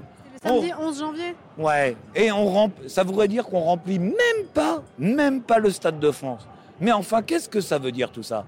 Et pourquoi on arrive à relayer ces fausses informations? C'est étonnant, c'est étonnant. Bon, bah moi, partant de tout ça, je me dis, je me fais... euh, j'ai... j'ai, euh, mais comme beaucoup, hein, on ne croit plus euh, les médias. On les croit plus. On ne croit plus. Ces médias. Est-ce que vous avez vraiment besoin de savoir exactement combien on était dans une manif à la virgule près Mais En fait, est-ce que c'est vraiment utile Tu te c'est rappelles pour de Berlusconi inciter les gens en fait à, à venir Enfin, manifester. J'ai juste. Voilà, les gens ils vont, ils vont voir que ça s'essouffle, ils vont entendre ça à la radio, donc ils vont se dire oh déjà qu'ils n'étaient pas très motivés, ils vont chose. pas venir. Tu te rappelles en Italie ce qui s'est passé? Berlusconi a acheté tous les médias pour pouvoir se faire élire. Et il s'est fait élire. Et donc ça marche. Donc ça veut dire quoi? Il y a une propagande, bien évidemment, parce que ça marche. Donc euh, ils sont pas ici. Ils sont pas plus idiots que le gouvernement italien, euh, le gouvernement français. hein. Donc à un moment donné, pour pouvoir euh, faire en sorte que la propagande euh, passe, ben, il faut les médias. Bon, ben voilà, c'est ça. Mais la réalité, la réalité, elle n'est pas là. La réalité, elle est dans la rue, elle est dans ce qui se passe, elle est dans toutes les boîtes, que ce soit l'hosto, que ce soit la SNCF, que ce soit, mais partout. Les, ports, les docks, les dockers, les dockers, ils sont en grève. On nous dit qu'il n'y a, que la fonction publique qui est en grève. Mais enfin, bon Dieu, enfin, faut ouvrir les yeux à un moment donné. Non, il n'y a pas que. J'ai vu des mecs des assurances qui sont en grève. Ils sont. Les mecs des assurances, c'est- des mecs publics, ça De l'assurance Les gars. Pourtant, les assureurs ont quand même de, de la, enfin, ils ont quand même Alors, des a- intérêts. euh. Ah ben il y a les Bla-. BlackRock a des intérêts. C'est marqué même dans l'article 64 qui a été envoyé euh, dans la lettre à tous, tous les, les représentants syndicaux. L'article 64 dit il va falloir ouvrir, il appelle hein, de ses voeux, de ses voeux, le gouvernement, Macron, il appelle de ses voeux à ce que les, les, les, les, les, les- les, euh, les assurances privées, sous de, fonds de pension, de retraite, hein, fassent leur travail pour pouvoir compenser un petit peu. Et quand on fait ça, quand on fait ça, ça veut bien dire qu'on sait pertinemment que les pensions de retraite vont baisser. On le sait. Et pourtant, c'est pas ce qu'ils disent. Ils disent non, tout le monde est gagnant. Il n'y a pas un seul simulateur. Il n'y en a pas un. Les seul. simulateurs sont pas encore, euh, sont pas encore Oui, il y en a sortis. pas ouais. un. Mais bah oui, mais alors attends. Alors c'est facile de dire que alors les syndicats diraient que on est tous perdants. Eux, le gouvernement disent mais non, c'est pas vrai, on est tous gagnants. Et puis de nous nous reprocher à nous, oui mais non, vous savez pas, vous n'avez pas compris, euh, nous on a bien compris. Et il n'y a aucun simulateur. Mais alors eux, ils l'ont compris d'où alors? Je ne sais pas. Qu'est-ce qui peut leur faire dire ou faire croire qu'on est tous gagnants? Nous, moi, je vais dire sincèrement. Dans la fonction publique, c'est les six derniers mois. Moi, mes six derniers mois, c'est forcément les six meilleurs salaires. Les six meilleurs salaires. Et bien, si on prend ma retraite basée sur six meilleurs salaires, ce sera mieux que ma carrière complète. Tu sais pourquoi? Je suis infirmier. J'ai commencé agent hospitalier. Ensuite, j'ai fait mon école d'aide-soignant. Et j'ai été aide-soignant. Alors, bien évidemment que mon salaire d'agent hospitalier, il n'était pas le même que celui d'aide-soignant. Et une fois que été aide-soignant, au bout d'un certain temps, j'ai passé mon école d'infirmier. J'ai été, j'ai été reçu et j'ai été euh, infirmier. Et ben mon salaire d'infirmier n'est pas le même que celui d'aide-soignant et encore moins, euh, enfin celui d'un. Et ben alors, si on prend ma Progresse carrière, euh, si en termes de. carrière complète, forcément que ma retraite elle est amputée, bien évidemment. Il y a des tas de gens qui passent des concours au fur et à mesure de leur carrière pour gagner moi, justement en compétences et en salaire. dans la fonction publique. Imagine le mec qui, est, euh, qui, est, qui travaille dans le privé, qui a connu une petite période de chômage, qui a pu avoir un emploi. Et j'ai de prendre un mec, même bac plus 5. Parce que les bac plus 5, j'en connais, parce que moi j'en connais, j'ai des amis, bac plus 5, qui ont fait des emplois à venir. Emplois à venir, leur premier, leur premier euh, job a été des emplois à venir. Les anciens CICE et les anciens Ouais, emplois aidés. Les anciens CICE, tu, tu te rappelles de ça? Mais c'est c'est- mais c'est terrible parce que ça, c'est payé- pardon, pas CUICE. c'est payé, c'est payé de la daube. Tu, te, mais tu le sais, hein C'est payé de la daube. Et, en fait, bon, puis après, ils vont peut-être obtenir quelque chose. Mais aujourd'hui, sachant que on dit à l'entreprise, euh, ça va être sur la, retraite va être calculée sur la carrière complète. Je pense que le gouvernement, malin comme il est, pourrait peut-être inciter même les entreprises à dire licencier les mecs. Hein Comme ça, on paiera moins de retraite pour eux. Parce que s'ils ont 10 ans de chômage, ou 5 ans ou 6 ans de chômage, avant, avant l'âge légal où ils pourraient, où ils pourraient obtenir leur retraite. Le chômage est en régression maintenant. Non mais, non mais tu vois ce que je veux dire. Tu vois ce que je veux dire. Mais putain, mais c'est mais quel outil Mais j'ai l'impression qu'en fait, on est en train d'écouter les grandes entreprises, le capital, au lieu d'écouter la rue, le peuple. Vais aller voir un petit peu les gens qui sont en train de faire une action là. Je pense que Bah, bah, bah, je t'interromps, mais je voilà. Même n'est pas contre toi. Faut pas oublier Aujourd'hui, que ici, maintenant, les grosses institutions qui s'en mettent plein les poches, hein, c'est encore grâce aux petites mains, aux petits salaires hein, qui avons euh, notre triste pouvoir d'achat. Le jour où nous, on aura les poches vides, bah, les leurs, elles vont se vider aussi. hein.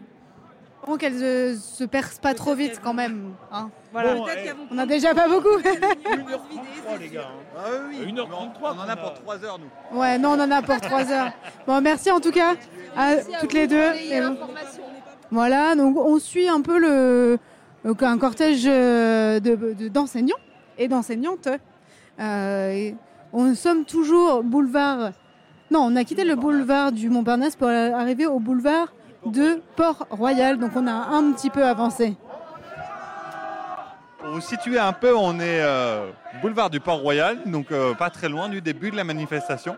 On a déjà vu passer un, un- un large cortège de têtes, donc composé de différentes corporations, euh, et euh, on n'a toujours pas euh, été dépassé par euh, le moindre ballon syndical. Donc voilà, c'est pour vous donner une petite estimation. Il y a beaucoup de monde encore dans la rue aujourd'hui. dire un peu aussi que les différentes euh, actions qui ont eu lieu ces deux, trois dernières semaines, euh, enfin on peut remonter même encore un peu plus loin euh, dans ce mouvement de grève, elles sont, intéressantes parce que euh, il y a de plus en plus de- d'actions ponctuelles euh, qui justement ont pour but de rendre la mobilisation visible. Je m'explique. Hier, devant la pyramide du Louvre à Paris, les agents de la police scientifique ont euh, reconstitué une scène de crime fictive évidemment, avec leur tenue, euh, leur blouse blanche, euh, leur gilet gris de la police scientifique et euh, ont revendiqué eux aussi une- un retrait de la réforme et surtout une reconnaissance de la pénibilité de leur métier, puisque leurs collègues de la police nationale ont obtenu la sauvegarde de leur régime spécial, mais pas eux. Et oui, car euh, Pourquoi pas? bah pourquoi pas? Parce qu'en fait, ils n'ont pas tout à fait le même statut que leurs collègues policiers et donc du coup, ils peuvent pas bénéficier de ce statut-là. Avec le meilleur slogan quand même de cette journée de, enfin cet euh, moment de toi. mobilisation, selon moi, voilà, c'est un avis tout à fait euh, personnel. Euh, Castaner, t'es foutu, les experts sont dans la rue. De ce que racontait l'une des euh, l'une des, des- des policières interrogées, c'était que euh, il y a euh, des services qui durent plus de 12 heures. Donc c'est des gens qui peuvent travailler 24 heures sur 24 pendant plusieurs jours. Euh, que ce sont des gens qui sont confrontés euh, à la mort, à la souffrance, qui récoltent des preuves euh, et qui euh, sont soumis à des rythmes de travail absolument euh, insupportables, de, plusieurs heures d'affilée, sans pause. Enfin, c'est vraiment des métiers difficiles. Donc ils demandent aussi à ce que la pénibilité de leur métier soit reconnue. Et là où c'est aussi quelque chose qui est à observer dans ce mouvement, c'est que les différentes corporations disent mais regardez ce qu'on fait, regardez quel est notre métier, regardez quelle est notre identité professionnelle aussi, quelque part. Vous l'avez entendu tout à l'heure avec euh, euh, les euh, aides-soignantes et infirmières que nous avions au bout du micro, évidemment, que là, il y a quelque chose aussi autour de l'identité professionnelle qui se construit. On a fait ce métier parce qu'on aime ça. On est là aussi pour la solidarité, pour aider les gens. On a la vie des gens entre nos mains. Bien sûr qu'on ne va pas les laisser mourir. Qu'est-ce que c'est que la pénibilité à l'hôpital, etc., etc. Tout ça, tout ce qui peut se dire aussi dans ces moments de manifestation, ce sont aussi des moments où les gens racontent leur métier, se racontent leur métier et le racontent aux autres. Et en fait, il n'y a pas tellement de moments, socialement, où on peut faire ça en dehors des moments où on en discute avec nos amis. Et en plus, là, c'est dans un moment de revendication. Donc, c'est quand même assez intéressant.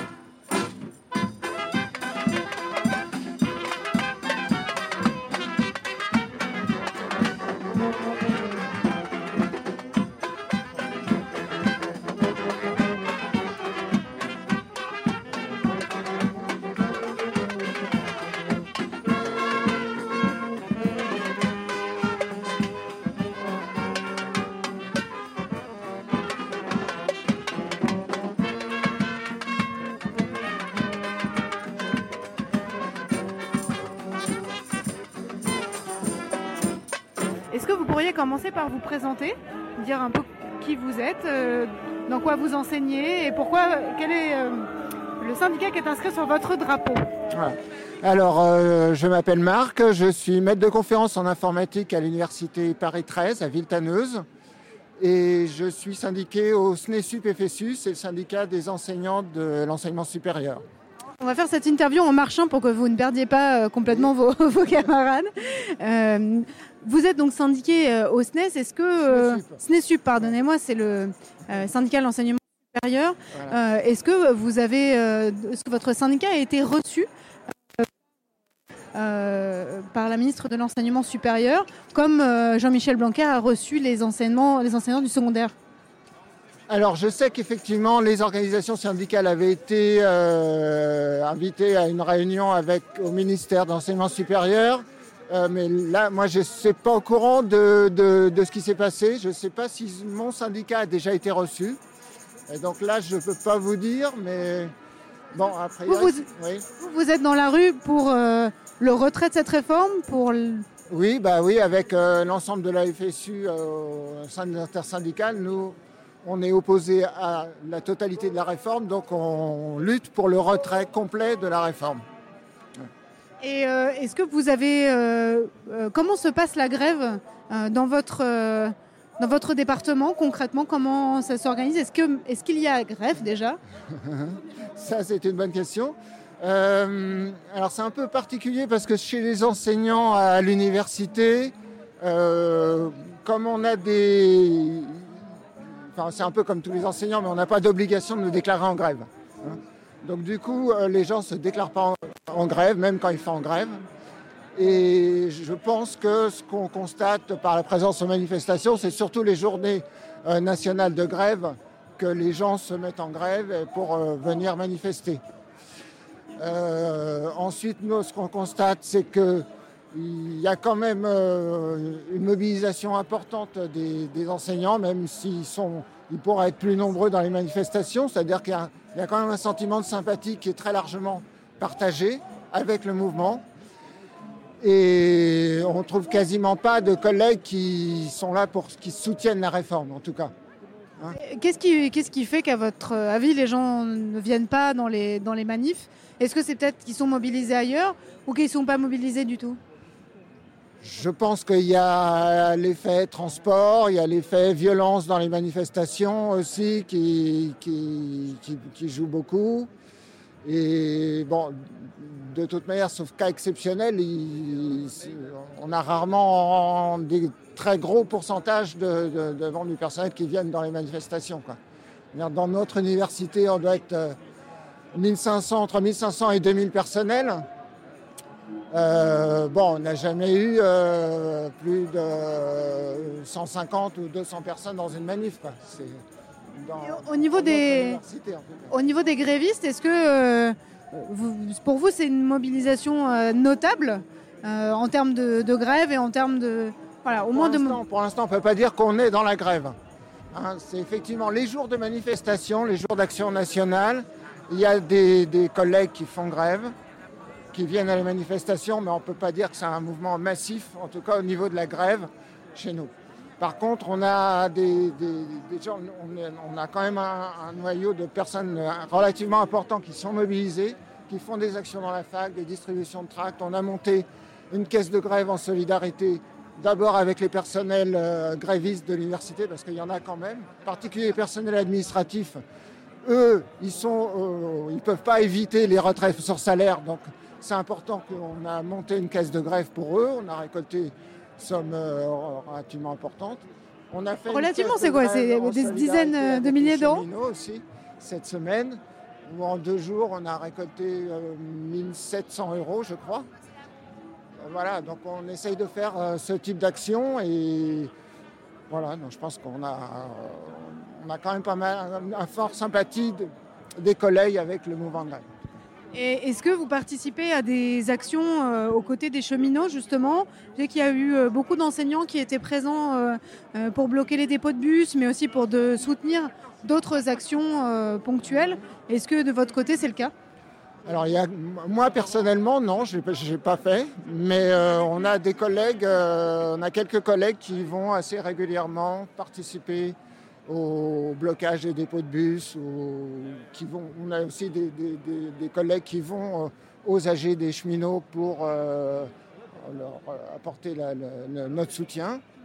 Et puis, euh, bon, normalement, très bientôt, on va aller à, à une AG de, de- de cheminots pour leur apporter le résultat de notre caisse de grève. En tout cas. Vous n'arrivez pas les mains vides, quoi. Et alors, euh, qu'est-ce que pour vous ça signifie un peu ce, ce- cette sixième journée de mobilisation? On est quand même au 43e jour depuis le début euh, du mouvement le 5 décembre. Euh, est-ce que- voilà, quelle est votre vision un, un peu de ce mouvement? Est-ce que vous trouvez que ça s'essouffle? Est-ce que vous trouvez que ça, ça s'enracine? Voilà, Comment est-ce que vous le décririez un peu? Moi, je dirais qu'on est actuellement, enfin, après les annonces du gouvernement euh, du week-end dernier, on était un peu à un, tournant, quoi. Et moi, je trouve que c'est plutôt un rebond de la mobilisation, parce que nous, on a fait une assemblée générale à l'université le lundi, hein, que le, len- le lendemain, enfin presque au lendemain des annonces, et on a eu la plus forte mobilisation dans l'AG depuis le début du mouvement. Voilà, et effectivement, on a cette semaine, effectivement, les, collègues étaient plutôt plus mobilisés que euh, précédemment. On a fait des actions pratiquement tous les jours euh, cette semaine euh, à l'université. Donc moi, j'ai l'impression que la, mobilisation, vraiment, elle est, euh, ancrée actuellement. Et donc euh, là, on est encore relativement important euh, dans la manifestation. Je ne sais pas si vous avez vu le cortège enseignement supérieur, mais il est quand même euh, très important. En tout cas, il est plus fourni que sur les autres mobilisations, il me semble. Voilà. Donc pour moi, oui, c'est un mouvement qui, pour l'instant, qui est ancré. Je vois pas, je vois pas décliner pour l'instant, en tout cas. Et au niveau des, euh, de, disons de la partie revendication, est-ce que ça vous, euh, voilà, est-ce que vous voyez euh, une issue euh, positive à ce mouvement Est-ce que vous, croyez au fait que euh, le gouvernement d'Emmanuel Macron retirera sa réforme? On, fait, tout pour. euh, et c'est un, est particulièrement important vu toutes les défaites qu'ont eu les, les mobilisations précédentes. Donc là, c'est aussi ressenti comme un, moment un peu, une lutte un peu cruciale. Et il faut vraiment qu'on arrive à remporter cette lutte euh, ici. Quoi. Crucial parce que ça concerne tout le monde. Crucial dans, dans quel sens? Crucial parce qu'effectivement, ça concerne tout le monde. On est tous ensemble euh, dans, dans la lutte.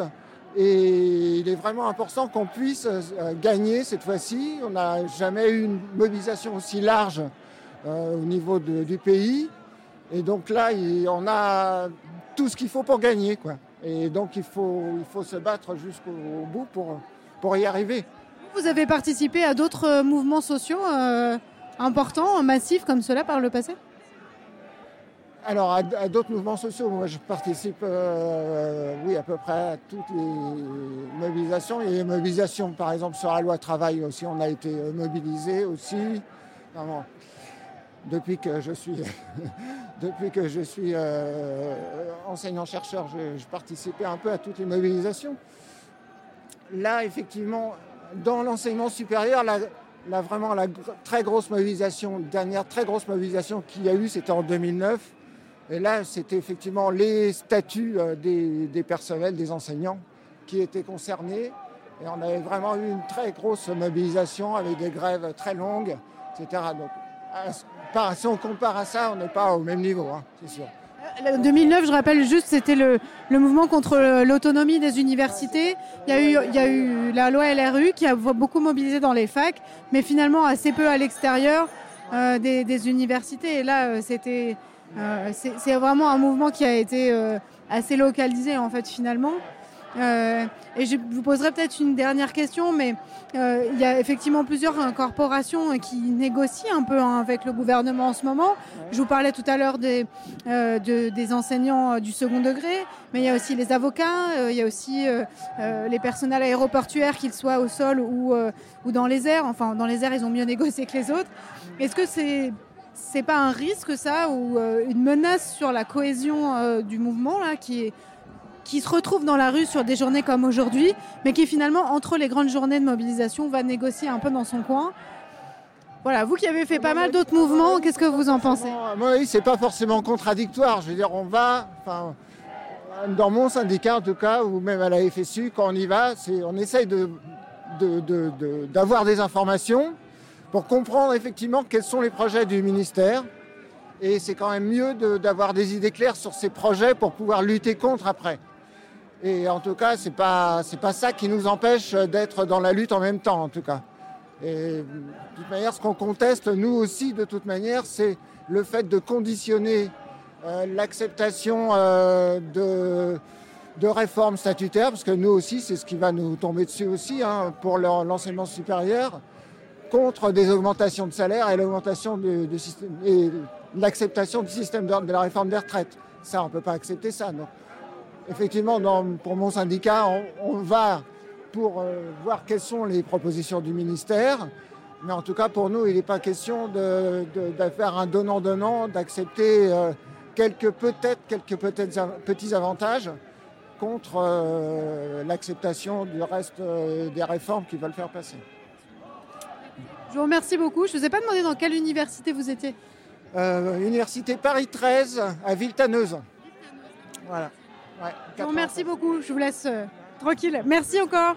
En tout cas, les gardiens de la paix qui assurent le maintien de l'ordre de cette manifestation semblent agacer copieusement les dix manifestants, puisque euh, bon, plus nous avançons et plus, plus ils agacent, il faut vous dire, attendez, il faut qu'on vous raconte ça quand même.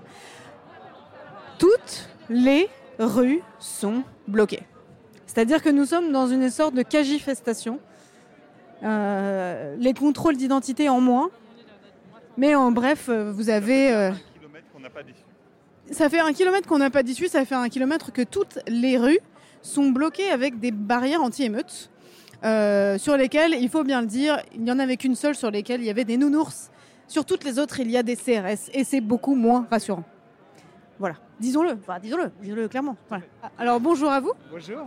Est-ce que vous pourriez vous présenter, euh, me dire comment vous vous appelez Puis on va faire l'interview en marchant, comme ça, ça stimulera votre, euh, votre pensée. Voilà, dites-moi tout.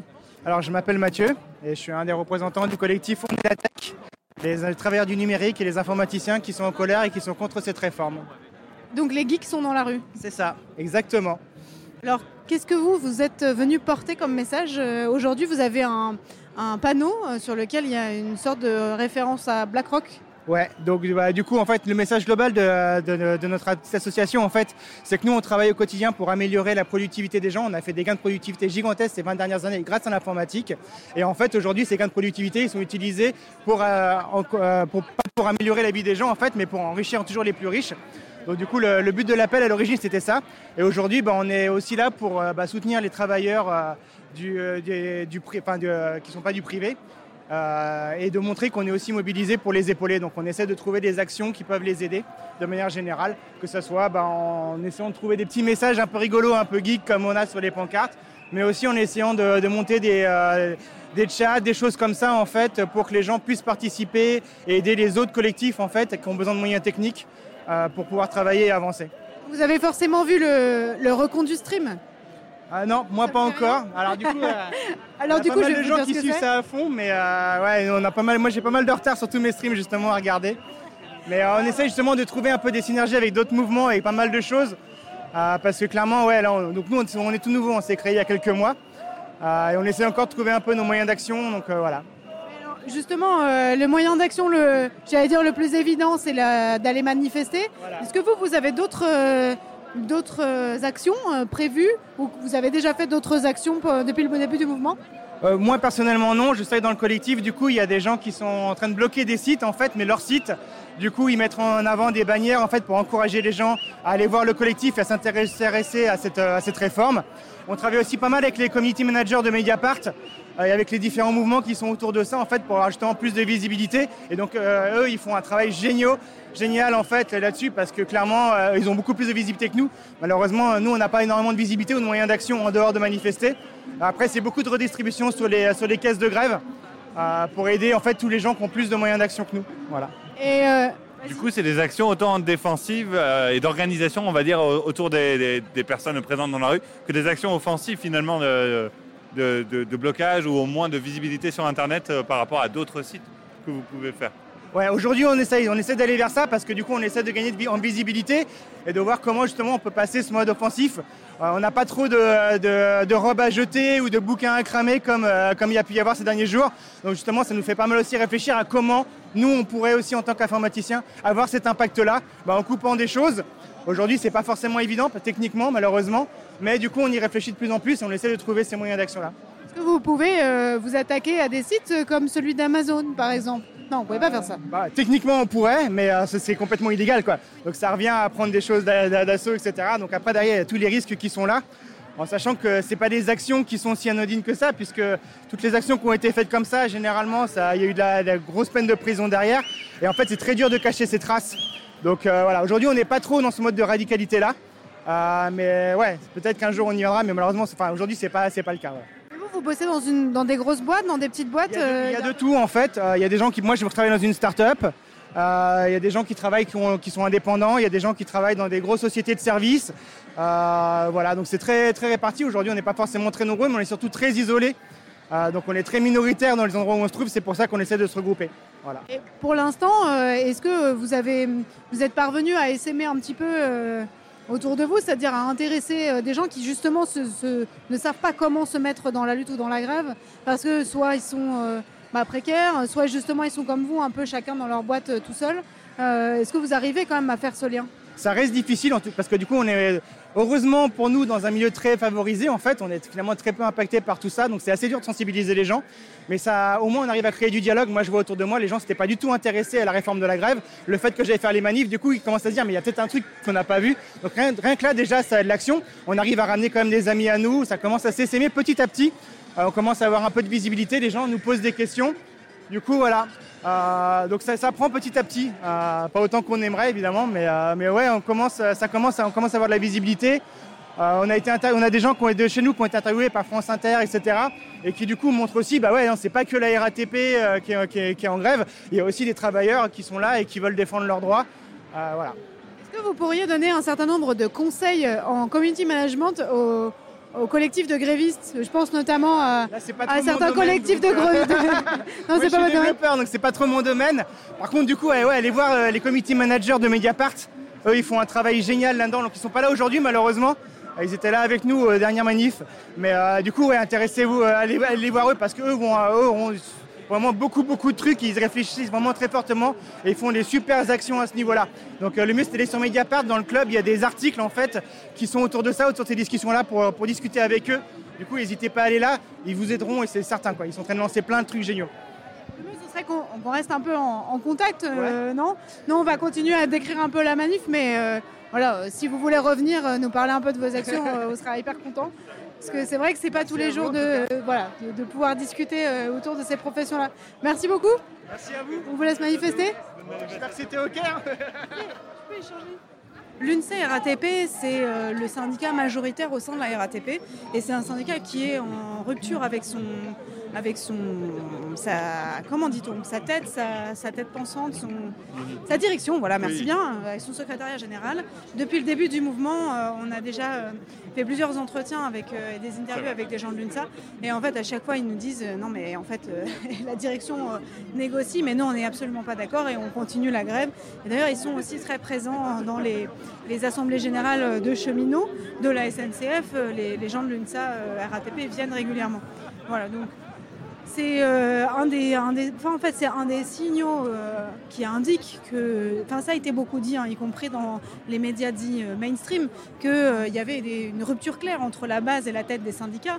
Mais ça, c'est pas nouveau, euh, ça se produit à peu près à chaque mouvement social. Mais là, à l'UNSA, c'est quand même particulier.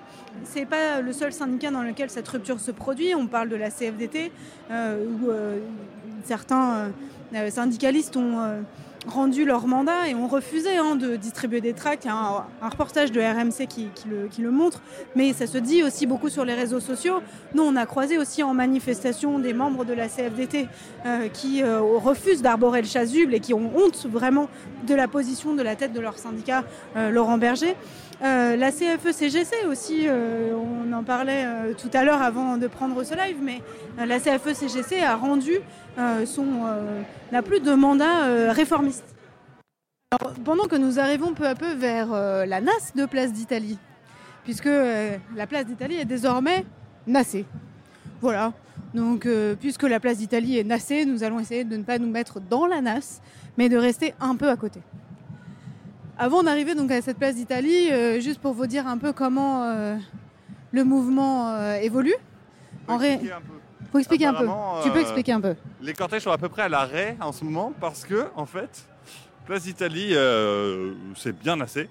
Et la tête de cortège incite le reste du cortège à faire demi-tour et à retourner vers Montparnasse. Quelle bonne idée. Quelle bonne idée Pourquoi ne referait-on pas la manif dans l'autre sens? Donc avant d'arriver à cette NAS et à ce demi-tour improvisé euh, qui ressemble à un entrechat d'un danseur de l'opéra en grève, comment évolue euh, le mouvement? Pour le moment, euh, ce, que, nous, avons observé à Radio Parleur, c'est qu'il y avait une multiplication des actions ponctuelles et des actions symboliques, mais qui sont néanmoins marquantes pour un certain nombre de professions. Vous avez certainement vu les avocats et avocates jeter leur robe noire au pied de la ministre, mais ils ne sont pas les seuls à l'avoir fait. Euh, les euh, infirmiers et infirmières, personnel soignant euh, de l'hôpital de Mantes-la-Jolie ont, jeté leur blouse blanche aussi symboliquement. Donc ça, c'est un geste qui se multiplie aussi, de jeter des, objets devant au pied des ministres qui continuent, vaille que vaille, à, parler, à discuter et à imposer un, discours, bon, finalement, qui ne souffre aucune discussion. Il faut savoir aussi que à Radio France, par exemple, vous avez une grève qui dure depuis largement plus de 43 jours. Les grévistes de Radio France sont en grève depuis euh, au moins une semaine avant le, le 5 euh, décembre. Voilà. Euh, en l'occurrence, là, vous avez quand même une multiplication de, ce genre d'action. Les avocats sont allés dormir devant le tribunal de Bobigny. Ils ont planté la tente devant le tribunal de Bobigny. Un collectif de gens composé de profs, de cheminots, sont allés perturber les, les, le, euh, des choses au rectorat. C'est une réunion du rectorat, donc ils ont envahi le rectorat euh, de Paris. Il y a euh, voilà, de plus en plus d'actions comme ça qui, qui allument des feux un peu partout en fait et euh, qui répondent en fait quelque part euh, à cette euh, à cette surdité euh, du gouvernement, c'est-à-dire il faut être partout tout le temps. Parce que sinon on n'est pas entendu et ça c'est quelque chose que nous on a un petit peu euh, à la fois entendu et observé et qui est en train aussi de prendre un certain tour dans la mobilisation. Je vous invite à écouter euh, le spécialiste du syndicalisme euh, Dominique Andolfato qui est prof à Dijon et qui en parle très bien sur l'évolution de ce mouvement de grève vers des formes de mobilisation qui sont un peu nouvelles en réalité, euh, qui sont pas complètement nouvelles, mais qui sont nouvelles en tout cas dans la forme qu'elles prennent actuellement. Radio Parleur, le son de toutes les luttes. Écoutez-nous sur radioparleur.net.